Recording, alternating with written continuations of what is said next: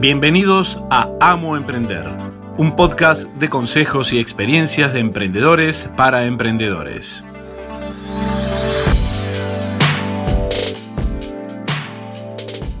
Hola, bienvenidos a un nuevo episodio de Amo Emprender. Yo soy Virginia Sones Dratman y hoy vamos a ver cómo podemos utilizar a la competencia para iniciar nuestro emprendimiento. Muchas veces a mí el término competencia no me gusta, eh, se puede hablar de colegas, eh, de otra forma un poco más, más amistosa, pero a veces la competencia uno lo toma como el enemigo. Sí creo que eh, lo ideal sería buscar un área cuando empezamos a emprender y no sabemos qué elegir, buscar un nicho, algo muy específico donde no haya competencia. Y acá entra un poco la estrategia del Océano Azul. Es un libro mm, que, fue moda el año pasado, este, em, que está basado en eh, una teoría de, la guerra, en realidad. Y bueno, sintetizándolo, es buscar un nicho de mercado donde no haya competidores. ¿Por qué? Porque uno entra, el barco entra en, el mar y el océano está limpio, azul, no hay ningún otro barco. Cuando empiezan a haber otros barcos de guerra y empieza la guerra y se empiezan a matar, ese océano se tiñe de sangre, se tiñe de rojo. Y eso es lo que pasa cuando empezamos a tener competencia, cuando empiezan a haber competidores.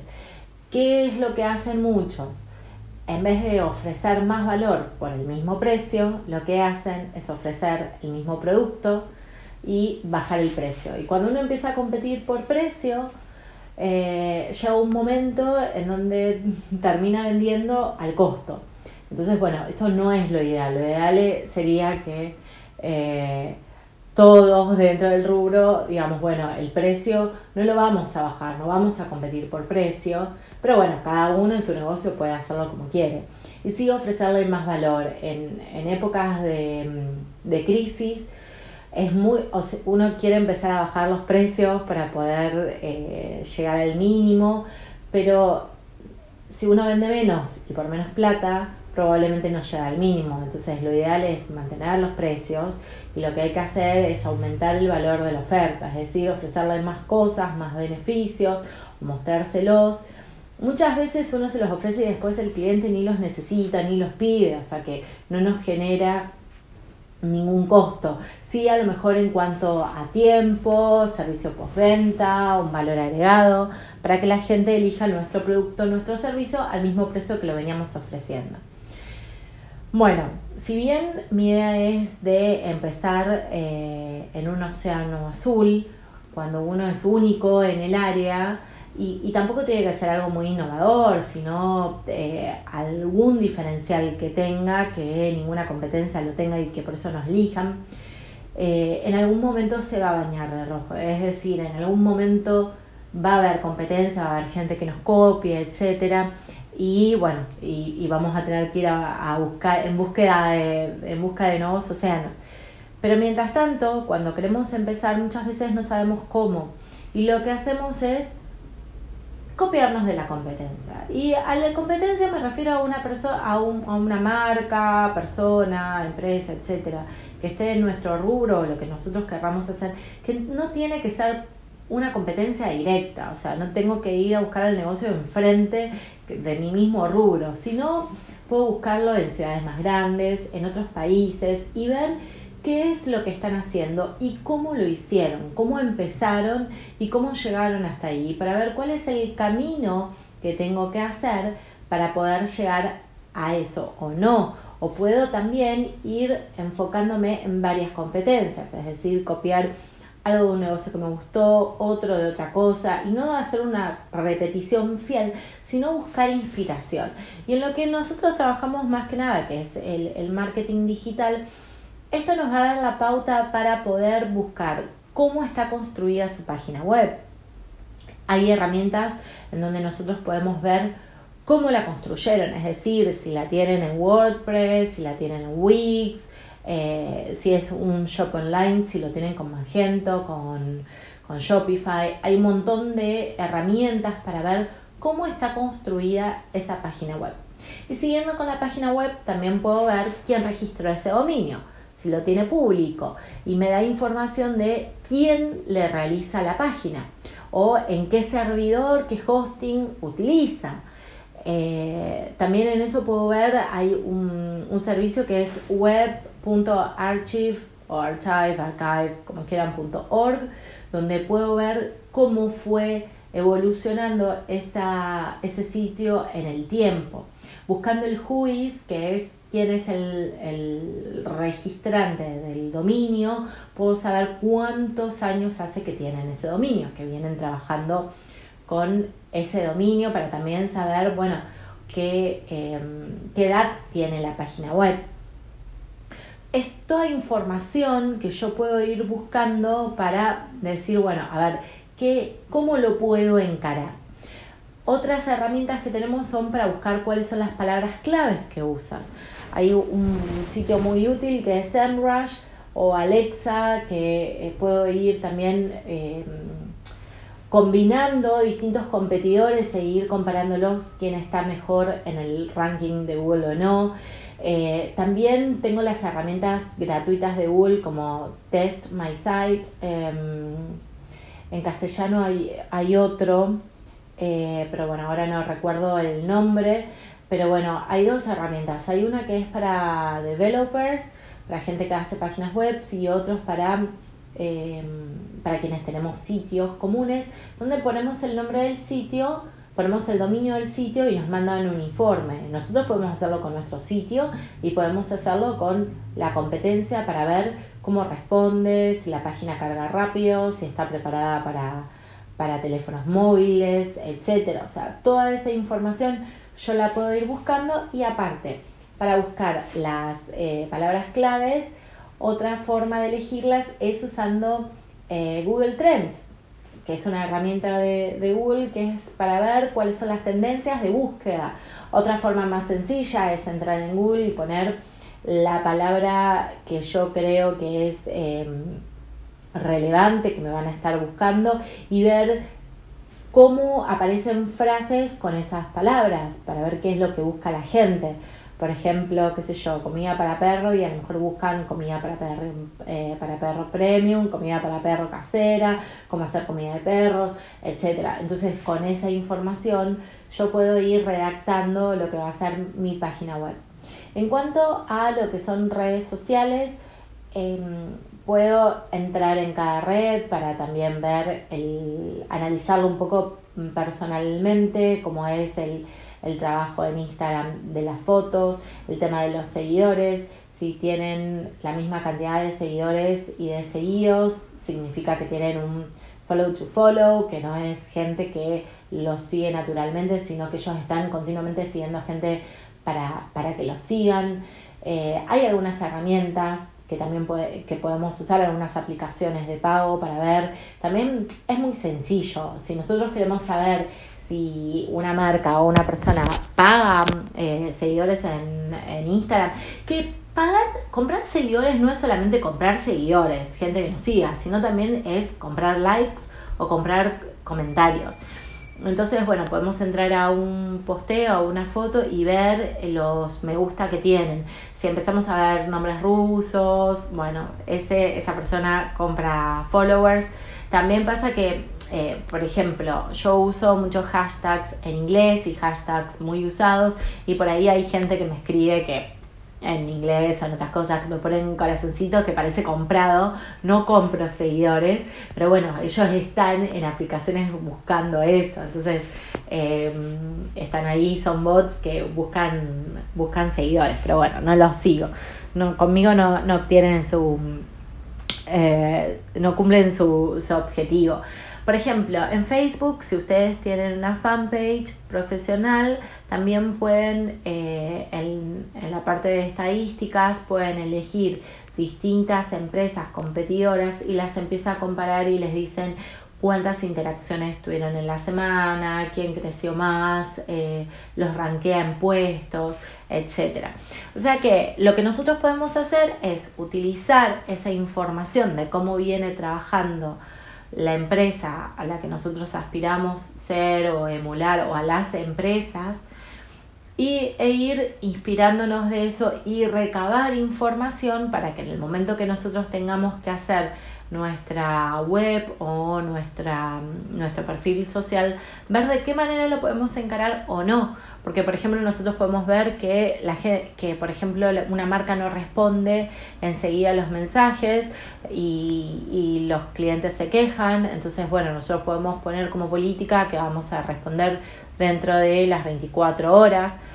Em, otras cosas que, que podemos hacer también eh, valiéndonos de qué es eh, lo que hace la competencia, es ver si las fotos son reales o son compradas. Hoy podemos eh, bajar la foto o hacer una captura de pantalla y subirlo en Google y ver si esa foto fue usada en otras páginas o no, para ver, porque muchas veces nos, nos nos auto y decimos, uy, no puedo, tengo que hacer una campaña, tengo que hacer eh, fotos de productos. Y a veces no es necesario. Vemos grandes marcas usando bancos de imágenes, entonces, ¿por qué nosotros no podemos usar un banco de imagen? Muchas veces son excusas que nos ponemos como para no para no avanzar en, nuestros proyectos.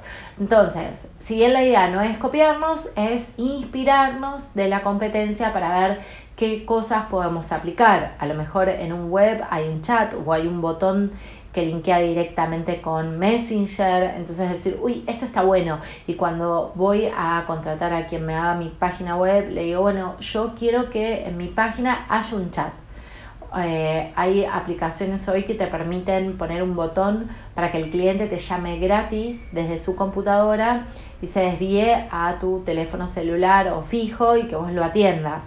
Inclusive puedes poner horas de atención porque bueno, no querés atender las 24 horas, pero puedes ponerlo de atendés de 9 a 6 de la tarde y puedes poner en la aplicación que solamente vas a atender las llamadas en ese horario. Entonces también es un beneficio, sobre todo. Son aplicaciones muy económicas. En Wix estaba alrededor de 5 eh, dólares mensuales mínimo, creo que eran 30 minutos de, de recepción de llamadas, pero si uno trabaja en, en todo el mundo, es una opción que le pueden dar al cliente sin tener un 0800 eh, y poder atender en todo el mundo y por teléfono, porque las opciones de Skype eh, o de Hangout implican que hay que descargarse una, una aplicación, una extensión, hay que conectarse.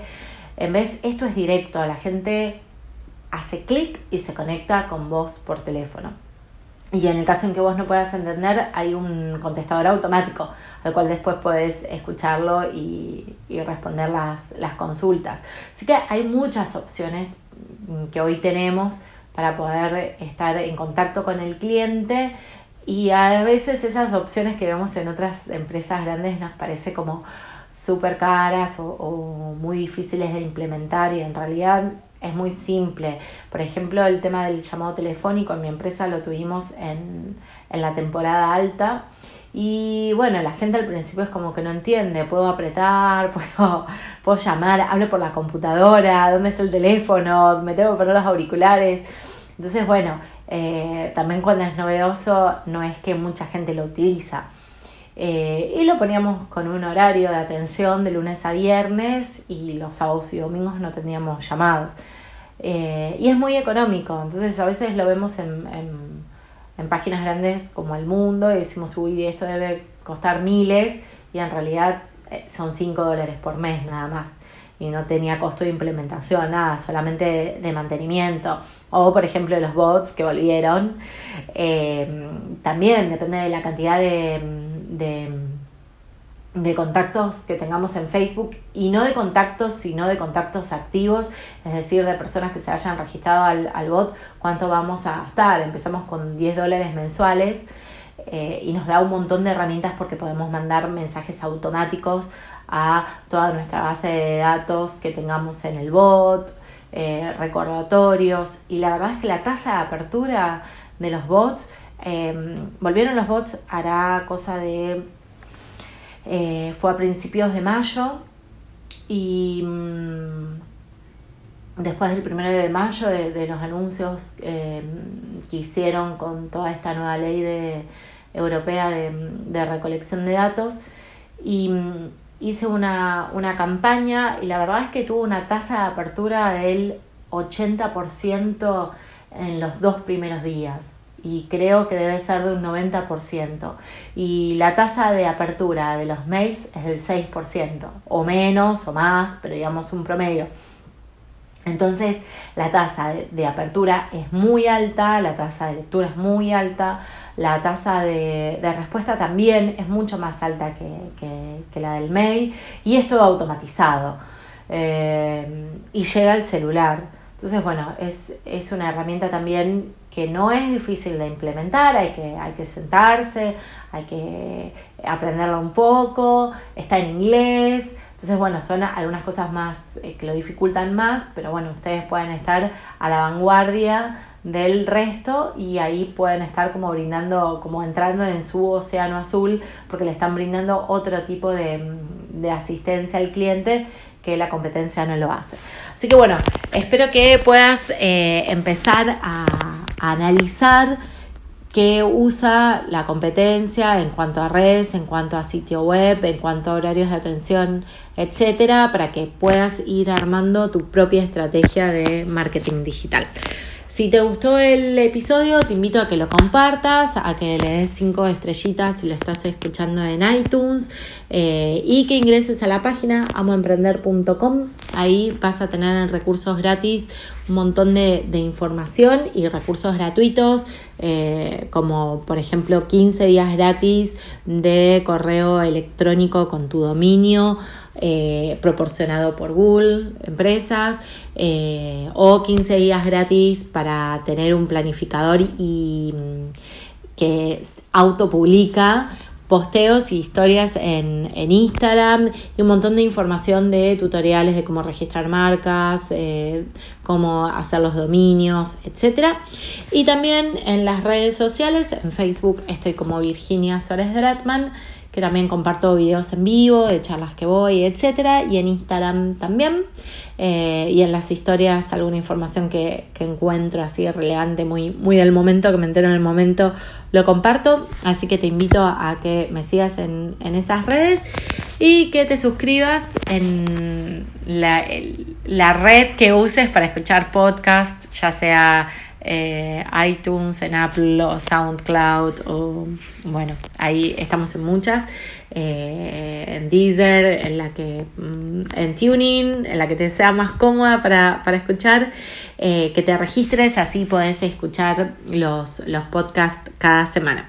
Así que bueno, te agradezco mucho por tu tiempo y cualquier consulta que tengas o que me quieras comentar sobre estas, me quieras consultar sobre estas herramientas que estuve comentando hoy, me podés mandar un correo a info arroba amoemprender.com y te mando todos los nombres de algunas de las aplicaciones que puedes usar para poder analizar el marketing digital de tu competencia.